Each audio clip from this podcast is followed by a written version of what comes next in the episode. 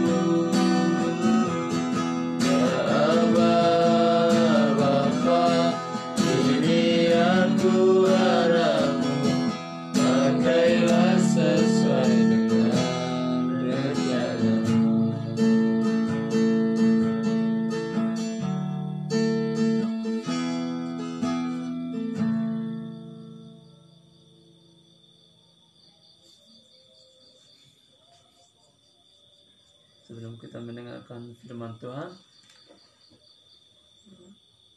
malah satu pujian lagi firman-Mu berkata.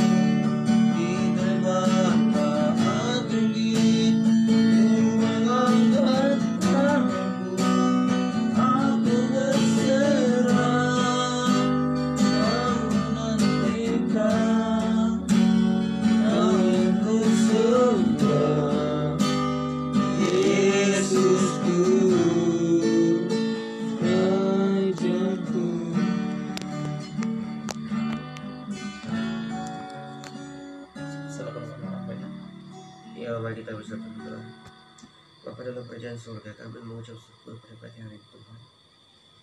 Kami boleh dibangunkan dalam keadaan sehat bila kebaikan Tuhan dan penyertaan-Mu luar biasa Tuhan.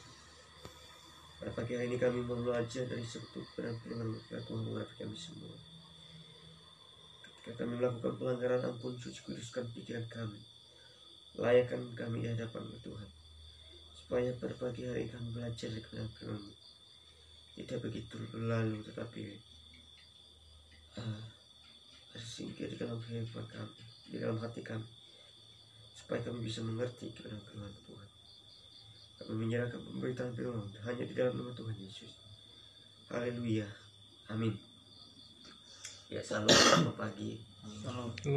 Ya, kita akan belajar tentang firman Tuhan dalam 2 Timotius pasal 3 ayat yang ke-16 sampai ayat yang ke-17.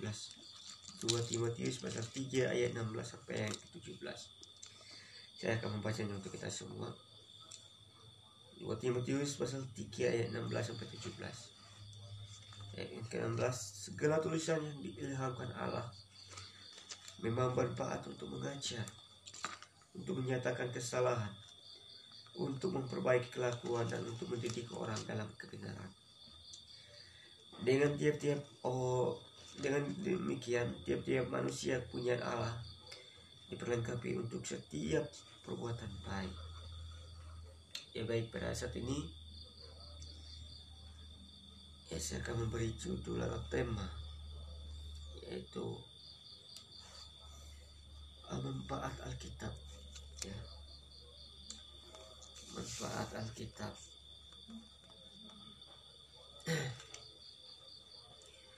Pada bagian pagi hari ini, ya, 2 Timotius ini adalah dituliskan oleh seorang Rasul Paulus kepada Timotius, ya. Ini merupakan surat pribadi Paulus kepada Timotius, dimana melanjutkan dari surat Timotius yang pertama, yang kedua, ya. Bagaimana maksud dan tujuan dari Rasul Paulus menulis surat ini adalah supaya apa? Supaya mendidik Rasul muridnya, yaitu Timotius, ya, supaya dia betul-betul memahami, dan betul-betul supaya Timotius itu paham, ya, akan pengajaran. Karena di 1 Timotius bagaimana Rasul Paulus mendidik Timotius dari pengajaran-pengajaran palsu, ya. Dan juga ayat dan bagian ini bagaimana Timotius berhasil menerapkan pengajaran dari Rasul Paulus, sehingga dia paham betul, sehingga dia mendapat peroleh ataupun manfaat dari Alkitab itu, ataupun kebenaran firman itu yang sungguh luar biasa, yang mampu mengubah seorang Timotius bisa menerapkan pengajaran-pengajaran yang dilakukan oleh Rasul Paulus kepadanya. Ya, bagaimana dengan ayat 16 sampai ayat ke-17 ini? Di sini dikatakan bahwa segala tulisan yang diilhamkan Allah memang bermanfaat untuk mengajar, untuk menyatakan kesalahan, untuk memperbaiki kelakuan, dan untuk mendidik orang dalam kebenaran. Yang pertama, manfaat Alkitab, yaitu untuk mengajar, ya. Bagaimana dari Kejadian sampai Malaiki, itu perjanjian lama, dan juga dari Injil Matius sampai Wahyu, bagaimana Alkitab mengajarkan, ya, mengajarkan kita, ya, bagaimana Alkitab itu sungguh luar biasa melatih, ya, memberikan suatu pelajaran. Bagaimana di sini ada didikan, nasihat, ya, ajaran tentang berdoa, bagaimana cara berdoa, bagaimana cara meminta, ya, Alkitab ya, boleh dikatakan sungguh luar biasa ya, memberikan suatu pengajaran kepada kita semua ya. Dan juga di dalam 2 Timotius pasal 2 ayat 24 di sini dikatakan, sedangkan seorang hamba Tuhan tidak boleh bertengkar, tapi harus ramah terhadap semua orang. Ia harus cakap mengajar dan sabar ya. Sebagai seorang hamba Tuhan ya, kita harus bersabar dan saling cakap mengajar satu sama lain. Dan juga bagaimana Alkitab ini luar biasa mengajarkan kita dari hal yang tidak benar menjadi benar ya. Bagaimana Rasul Paulus mengajarkan Timotius itu sungguh luar biasa dalam kehidupan kita. Dan yang kedua itu untuk menyatakan kesalahan ya, yang artinya adalah dari hal yang salah Alkitab itu bisa menerangkan, menjelaskan, oh mungkin menurut kita ini baik, ini benar, tetapi Alkitab katakan bahwa oh ini salah. Dia memberikan suatu penjelasan, menerangkan hal-hal yang menurut kita benar itu menjadi salah ya. Dan yang selanjutnya adalah untuk memperbaiki kelakuan ya, untuk memperbaiki kelakuan yang artinya adalah membetulkan ya, dan menjadikan hal yang benar, yang salah tadi ya. Oh seharusnya seperti ini, misalnya kalau kita melakukan, mungkin menurut kita mencuri itu baik ya, menghina teman itu baik, tetapi di dalam Alkitab janganlah mencuri, jangan berzina, jangan memfitnah atau seperti apa. Bagaimana di dalam kitab manfaat kitab itu untuk memperbaiki kelakuan atau memperbetulkan dan menjadikan. Maksudnya kesalahan kita yang menurut kita benar dia perbaiki ya. Dan yang selanjutnya adalah untuk mendidik kepada jalan yang kebenaran ya. Mendidik maksudnya bukan hanya semesta-mesta, tetapi di sini harus mendidik adalah memelihara, memberi latihan atau pengajaran. Itu adalah mengenai tentang akhlak. Mendidik adalah tidak hanya sekali tetapi terus menerus ya, untuk melatih kita tentang kebenaran firman Tuhan. Mungkin kita dalam satu kali kita gagal, 2 kali kita gagal, tapi di Alkitab terus memperbarui kehidupan kita, memperbaiki, mendidik kehidupan kita. Dan ayat ke-17, dengan demikian yaitu orang manusia punya Allah diperlengkapi untuk setiap perbuatan baik ya. Itulah manfaat Alkitab ya, untuk setiap dalam setiap kehidupan kita, di mana dia mengajarkan memberikan suatu manfaat dari yang salah, dari yang tidak benar. Mungkin kelakuan kita bilang oh kelakuan saya baik, karakter saya baik, tetapi Alkitab akan membetulkan semuanya, akan memperbaiki semuanya ya. Sungguh luar biasa Alkitab itu mengajarkan kehidupan kita. Marilah ketika kita gagal, ketika kita tidak begitu betul-betul merenungi kebenaran firman Tuhan, marilah kita saat ini mau diubah di dalam Tuhan. Ini dapat saya sampaikan. Mari kita bersatu berdoa. Bapa dalam kerajaan surga, kami bersyukur atas kebenaran firman-Mu, walau singkat sederhana, tapi hamba di akhir percaya bahwa Kudus Tuhan bekerja dalam setiap kehidupan kami. Kami menyerahkan pemberitaan dan mengakhirinya, dan mengucap syukur atas keanugerah dan pertolongan Tuhan dalam setiap kehidupan kami. Hanya di dalam nama Tuhan Yesus. Haleluya. Amin. Ya, kita dengarkan bersama-sama, kita berdoa bersama-sama untuk aktivitas kita hari ini. perkuliahan kita juga terus terutang dan tanggung jawab kita juga. Ada juga bahan doa yang sebentar. Aja. Ya. Doakan buat saya yang sedang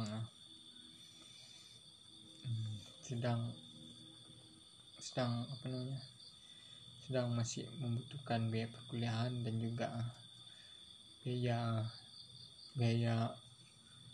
magang nanti atau biaya pulang kampung, biaya liburan nanti, supaya Tuhan mencukupkan, supaya tidak berkekurangan hasilnya.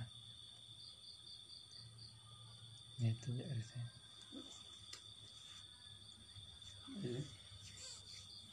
Kalau bahkan keluar ke orang tua, perkuliahan di sini, tugas-tugas juga, bahkan biarlah dapat menyesuaikan diri dengan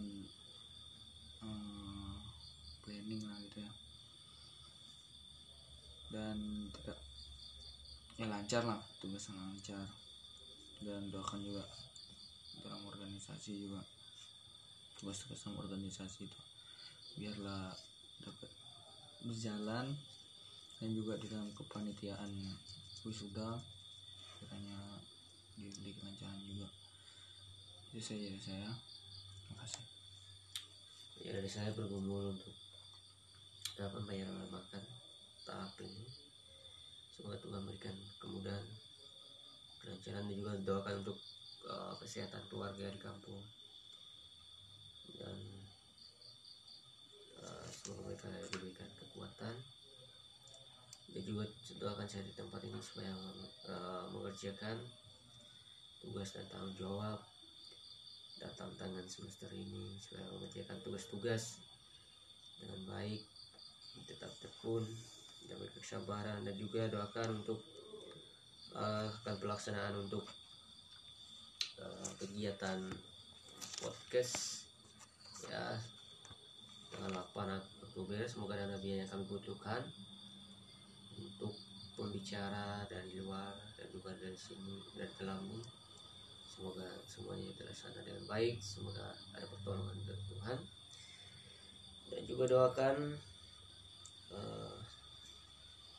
orang-orang yang telah membantu kita tempat ini, baik doa-doa mereka kepada kita balas mereka dengan doa ya. Itu aja dari saya. Tolong doakan disembah lagi di kejadian kemarin, masih ini lagi,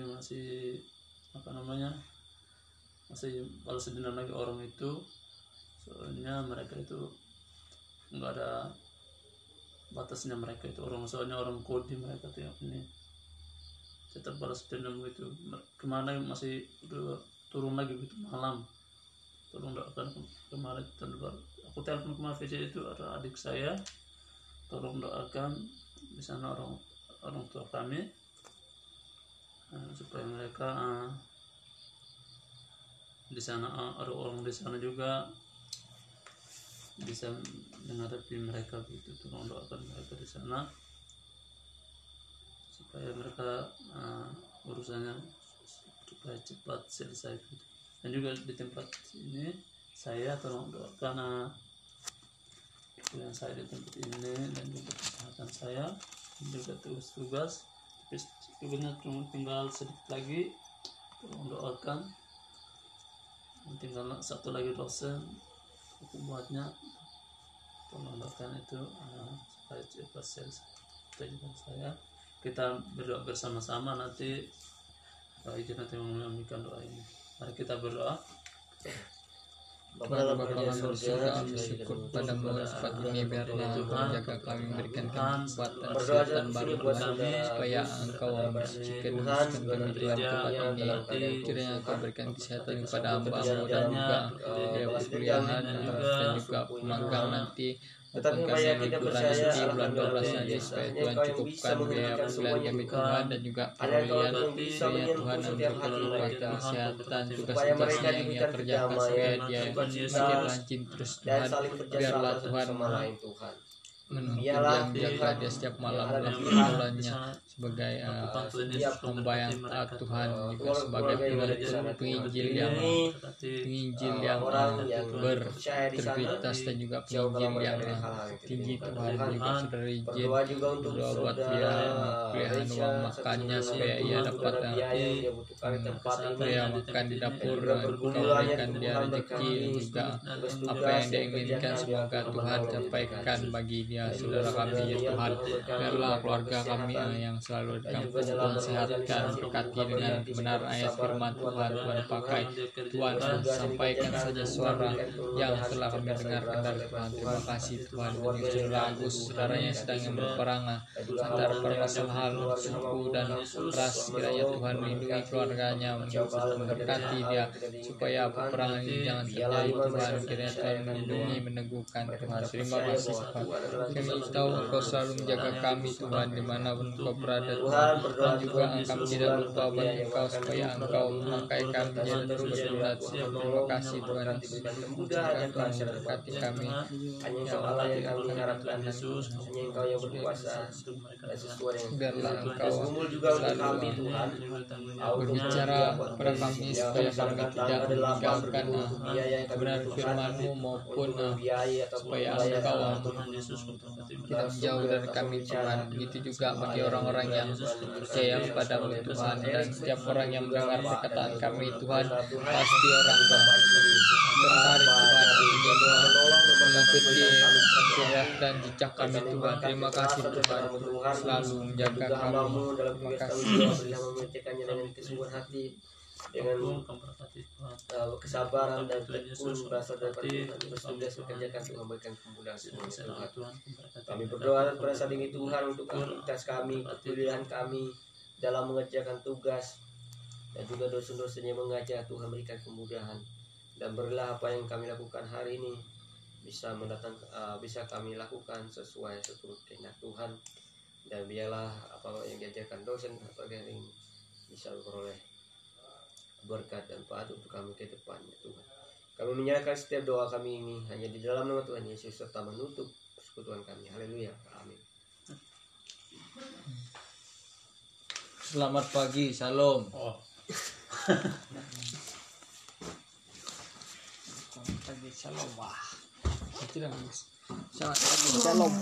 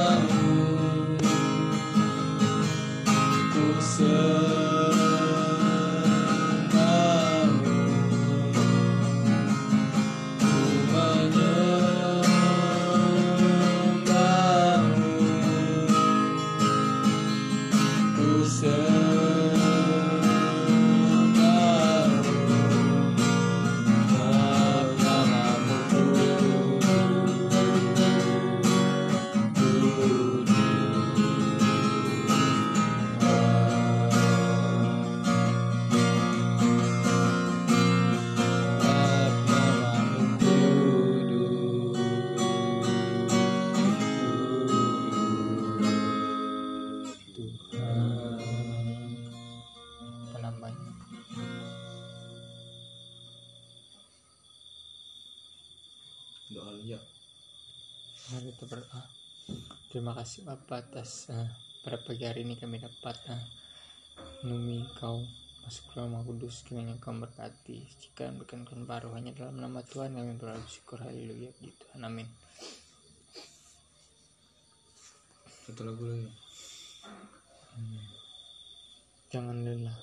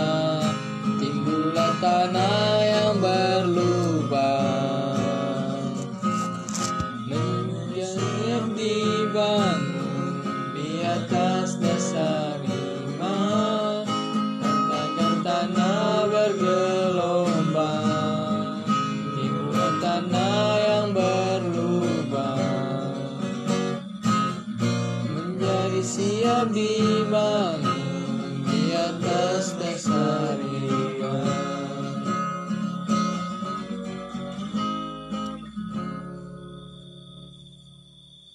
Ya, mari kita dalam doa.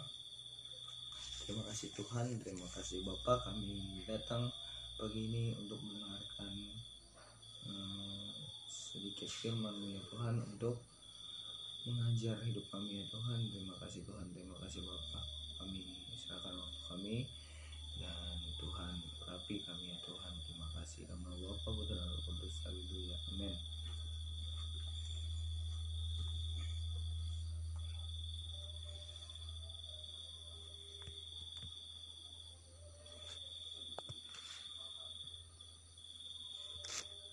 Ya, kita buka kita di Khotbah 5 ya. Khotbah 5 1-7.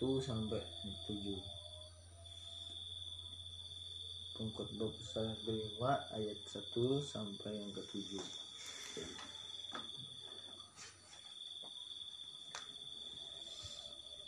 akan membaca silih berganti. Raya. Amin.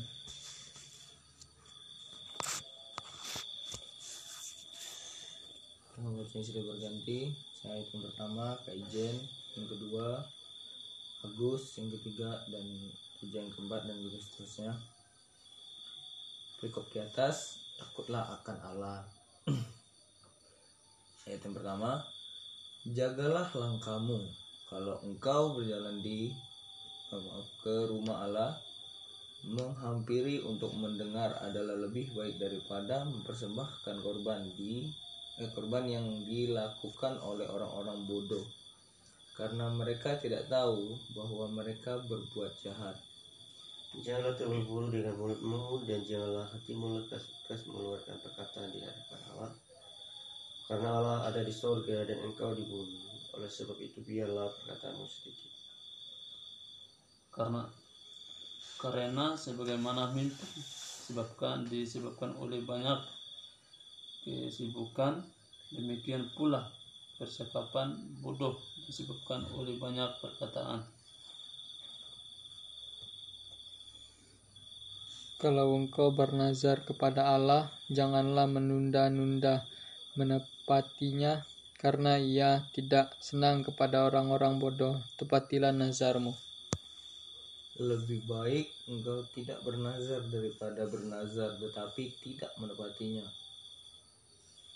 Janganlah mulutmu membawa kau ke dalam dosa, dan janganlah berkata di hadapan utusan Allah bahwa engkau berlipat Lihat, apakah perlu Allah menjadi murka atas ucapan-ucapanmu dan meneruskan pekerjaan tanganmu? Karena bagaimana mimpi banyak, demikian juga perkataan sia-sia banyak, tetapi takutlah akan Tuhan. Ya, kita lihat di Prikop ini menjelaskan bagaimana kita harus takut akan Tuhan ya. Di dalam kehidupan kita, kita harus memiliki sebuah komitmen akan takut akan Tuhan. Dan di sini saya akan menjelaskan bagaimana takut akan Tuhan itu betul-betul perlu di hidup kita, karena kita sebagai manusia kadang sering berbuat kesalahan, tidak luput dari dosa. Tetapi takut akan Tuhan ini yang mungkin membuat kita sadar akan apa yang kita lakukan di dalam hidup kita, di dimanapun kita berada. Jikalau kita takut akan Tuhan, apapun kita lakukan itu tentu pasti baik buat Tuhan, bukan buat manusia ya. Tetapi pertama-tama kita harus mengetahui bahwa semua yang kita lakukan itu bukan untuk manusia ya, bukan untuk di dunia, tetapi tidak lain untuk Tuhan. Karena apa yang dari Tuhan, itulah untuk Tuhan, kembali ke Tuhan. Dan kita lihat ayat yang ke Yang kedua ya, katanya di sini, janganlah terburu-buru dengan mulutmu dan janganlah hatimu lekas-lekas mengeluarkan perkataan di hadapan Allah, karena Allah ada di surga dan engkau di bumi. Oleh sebab itu biarlah perkataanmu sedikit. Nah, kalau misalnya menurut saya di ayat ini menjelaskan bagaimana seorang manusia itu banyak ngomong ya, kayak terlalu oh saya bisa ini loh, saya bisa ini, saya bisa itu, dan saya mampu ini loh, gini. Dan kadang-kadang dia adalah seorang pemateri yang baik ya, tapi praktiknya tidak. Kadang oh caranya begini, tapi ya cuma ngomong doang gitu, nggak ada sama sekali praktiknya gitu. Misalnya kita bilang orang itu harus baik, orang itu harus selalu menghargai sesama, tetapi diri kita tidak pernah menghargai sesama kita juga, itu adalah nol juga hasilnya. Nah, di sini kan dikatakan bahwa biarlah perkataanmu sedikit. Nah, maksudnya di sini lebih banyak bekerja daripada berkata seperti itu. Jikalau kita memang tahu menghargai orang itu baik, rajin itu baik, dan berbuat baik itu juga baik untuk hidup kita, kita lakukan saja, jangan banyak ngomong gitu. Oh saya mau begini, saya mau jadi orang baik gitu. Susah itu. Dan kita lihat yang ayat yang keempat ya, Kalau engkau bernazar kepada Allah, janganlah menunda-nunda mendapatinya, karena ia tidak senang kepada orang-orang bodoh, tetapi tepatilah nazarmu, katanya. Tepatilah nazarmu. Ya, nah bernazar ini setahu saya seperti kita, misalnya kita perkuliahan itu kita kayak saya bakal lulus tahun sekian. Dan akan misalnya kita akan lanjut ke S2 gitu kan, tahun sekian, dan tahun sekian akan saya lulus lagi. Nah, seperti itulah saya tahu untuk bernazar. Maksud bernazar itu kayak gitulah. Dan saya akan menikah tahun ini, dan saya akan pelayanan tahun ini sampai tahun ini, nah seperti itulah. Dan dari situ kita belajar bahwa kalau misalnya kita sudah bernazar, kita sudah bilang, oh Tuhan, saya akan begini tahun ini, seperti ini. Dan kita sudah mengaturnya. ayat ini menjelaskan bagaimana kita baiknya untuk menepatinya. Jangan cuma tahu oh seperti gini sekat. Tapi kita tidak mau melakukannya. Kita lupa akan perkataan kita waktu itu. Nah, di sini Tuhan mau kita untuk menepatinya jikalau kita tahu dan takut akan Tuhan. Nah, tepatilah nazarmu katanya. Tepatilah apa yang kau perkatakan. Jangan seperti yang pertama tadi, jangan terlalu banyak ngomong. Dan yang keenam, dan yang ketiga, kita lihat ayat yang keenam, janganlah mulutmu membawa engkau ke dalam dosa, dan janganlah berkata di hadapan utusan Allah bahwa engkau hilaf. Apakah perlu Allah menjadi murka atas ucapan-ucapanmu dan merusak pekerjaan tanganmu katanya. Hilaf, jikalau kita buat salah, saya hilaf. Kalau kita kayak punya salah sama teman kita, oh maaf, saya hilaf, saya tidak sengaja, saya sebenarnya tidak mau buat begitu, tapi saya buat begitu. Nah, jangan kayak misalnya motivasi kita untuk sengaja, jangan. Karena jelas-jelas di ayat yang ke-6 ini menjelaskan bagaimana kita harus menjadi orang yang jikalau kita berkata itu keluarnya baik dan hasilnya pun baik.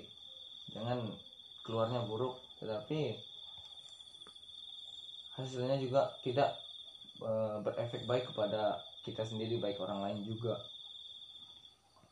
Dan kita lihat di yang keempat, ayat yang ke-7, karena sebagaimana mimpi banyak demikian juga perkataan yang sia-sia, tetapi takutlah akan Allah. Nah, bermimpi banyak, menghayal, ya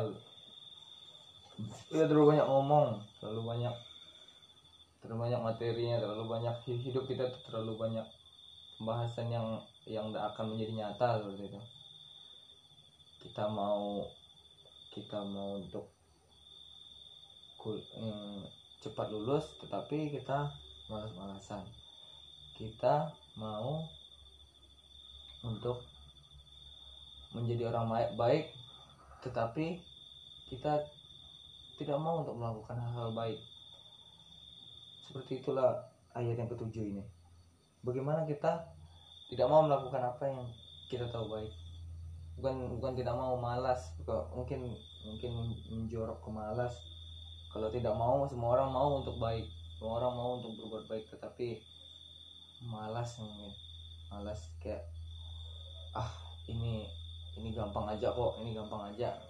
Kalau sudah kayak gitu sama kita juga harus sadar akan diri kita untuk selalu berbuat baik. Sadarkan diri kita untuk selalu menjadi orang yang bisa menghargai sesama dan tahu apa yang harus diperkatakan. Jangan cuma ngomong tapi harus ditepati. Begitulah orang yang takut akan Tuhan. Di dalam perikop ini menjelaskan bagaimana orang yang takut akan Allah itu betul-betul menepati janjinya, dan apapun yang dikatakan itu benar-benar akan dia lakukan. Dan kesimpulannya adalah sebagaimana kita adalah anak-anak Tuhan, orang-orang yang ketebusan Tuhan, kita mampu untuk merealisasikan tingkah kita, omongan kita di dalam pekerjaan ataupun apa yang kita lakukan di setiap hari kita, di setiap waktu kita dapat merealisasikannya, kita dapat melakukannya. Tidak dengan modal bicara saja, tetapi baiklah kita harus melakukannya. Dikatakan di sini lebih baik berkata sedikit daripada terlalu banyak bermimpi. Nah, di situ kita harus belajar banyak bagaimana kita harus berusaha dan tidak ngomong banyak ini. Tidak banyak bacot, kata Kak Maharin kan, banyak bacot. Nah, itu saja kebenaran dan perenungan pagi hari ini. Dan mari kita berdoa. Terima kasih Tuhan, terima kasih Bapa, kami bersyukur ya Tuhan. Kami sebagai anak-anak-Mu rindu untuk belajar, untuk takut akan Kau ya Tuhan. Terima kasih Tuhan, terima kasih Bapa, kami bersyukur dan berdoa. Dan hari ini kami akan mengalaskan semuanya ke dalam tangan-Mu ya Tuhan. Engkau yang mengatur kami, kami mau belajar akan kebenaran firman-Mu ini ya Tuhan. Jadikanlah kami pribadi yang takut akan Kau dan tidak cuman dari mulut saja, tetapi dari tingkah kami juga kami dapat membuktikan betapa besarnya kebenaran dari kekuasaan-Mu ya Tuhan. Terima kasih Tuhan, terima kasih Bapa. Kami syukur dan berdoa. Haleluya, amin. Kami memberikan kepada MC. Ya, kita akan berdoa buat bangsa dan negara kita maupun yang gedung ST Simpson kita sehingga dapat diperbaiki, dan juga jemaat-jemaat yang kumpul dana buat apa ya? Dana buat Natal nanti kiranya Tuhan mempercukupi. Mungkin ada bahan-bahan doa yang ingin sampaikan. Kita berdoa untuk saudari Lia ya, yang di aspirin. Hari ini dia operasi dia.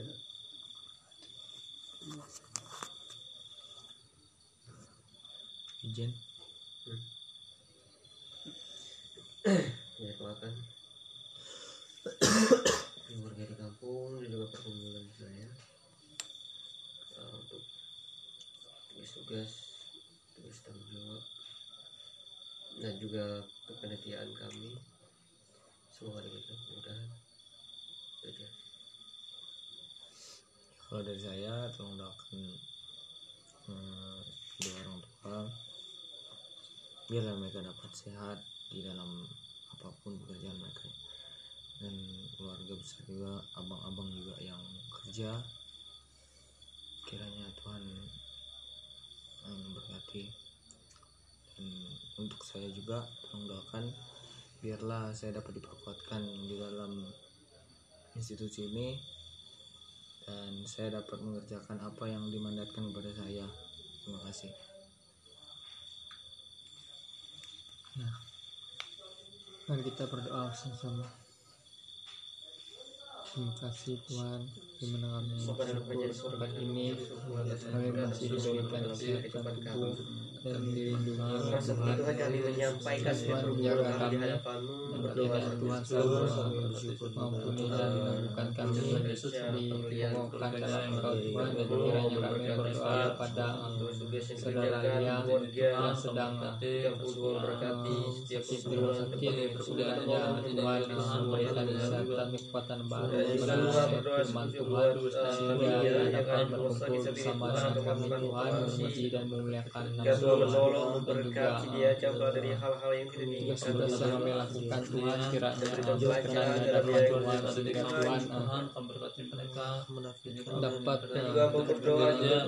meninggikan nilai kami semua. Terima kasih Tuhan, dan juga dari Tuhan kiranya berdoa buat kesehatan dia, kekuatan dia, apa yang dia diberikan semoga tercapai Tuhan, dan juga Tuhan tuntun dia dalam memimpin jemaat pemuda yang teguh, tegang, dan juga pemuda yang kuat, semoga ia dapat memimpin gereja, pemuda yang pendidikan dan juga pemuda yang taat akan Allah Tuhan, sehingga bekerja di dalam keluarganya dan kemudian dia bagus ya Tuhan, darahnya yang semangat dan terus dan juga menjadi pribadi yang lebih baik lagi ya Tuhan, supaya Tuhan terus menjadi berkat bagi saya Tuhan. Terima kasih Tuhan, terima kasih. Tuhan juga berdoa bagi kerja dan Tuhan, doa biarlah Tuhan selalu kaitan ini ya Tuhan, baik saudaranya, adik dan seluruh Tuhan, dan juga sampaikan orang tua dan turut keluarga besar ya Tuhan, kami berdoa biarlah Tuhan memimpin mereka ya Tuhan, menyertai setiap langkah mereka ya Tuhan, dan kami percaya ya Tuhan Engkau terus melindungi mereka ya Tuhan di setiap pekerjaan dan pendidikan juga ya Tuhan. Untuk kami berdoa buat saudara kami Reja ya Tuhan, biarlah Tuhan memberkati dia dan memberikan dia hikmat akal budi yang lebih untuk dapat mengatur dalam kehidupannya ya Tuhan. Terima kasih Tuhan, terima kasih Bapak, kami bersyukur dan berdoa dan serahkan hari ini ke dalam tangan-Mu ya Tuhan. Dan kami percaya Engkau yang lebih mengerti kami ya Tuhan, Engkau lebih memahami kami daripada diri kami sendiri ya Tuhan. Terima kasih Tuhan, terima kasih Bapak. Kami alaskan hari ini ke dalam tangan-Mu kasihan Bapak, dalam nama Bapa, Putra, dan Roh Kudus. Haleluya. Amin.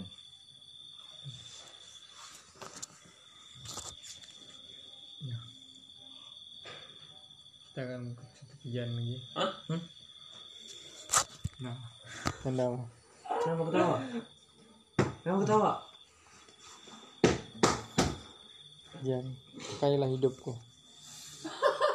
Kerja. Lupa, lihat jamnya.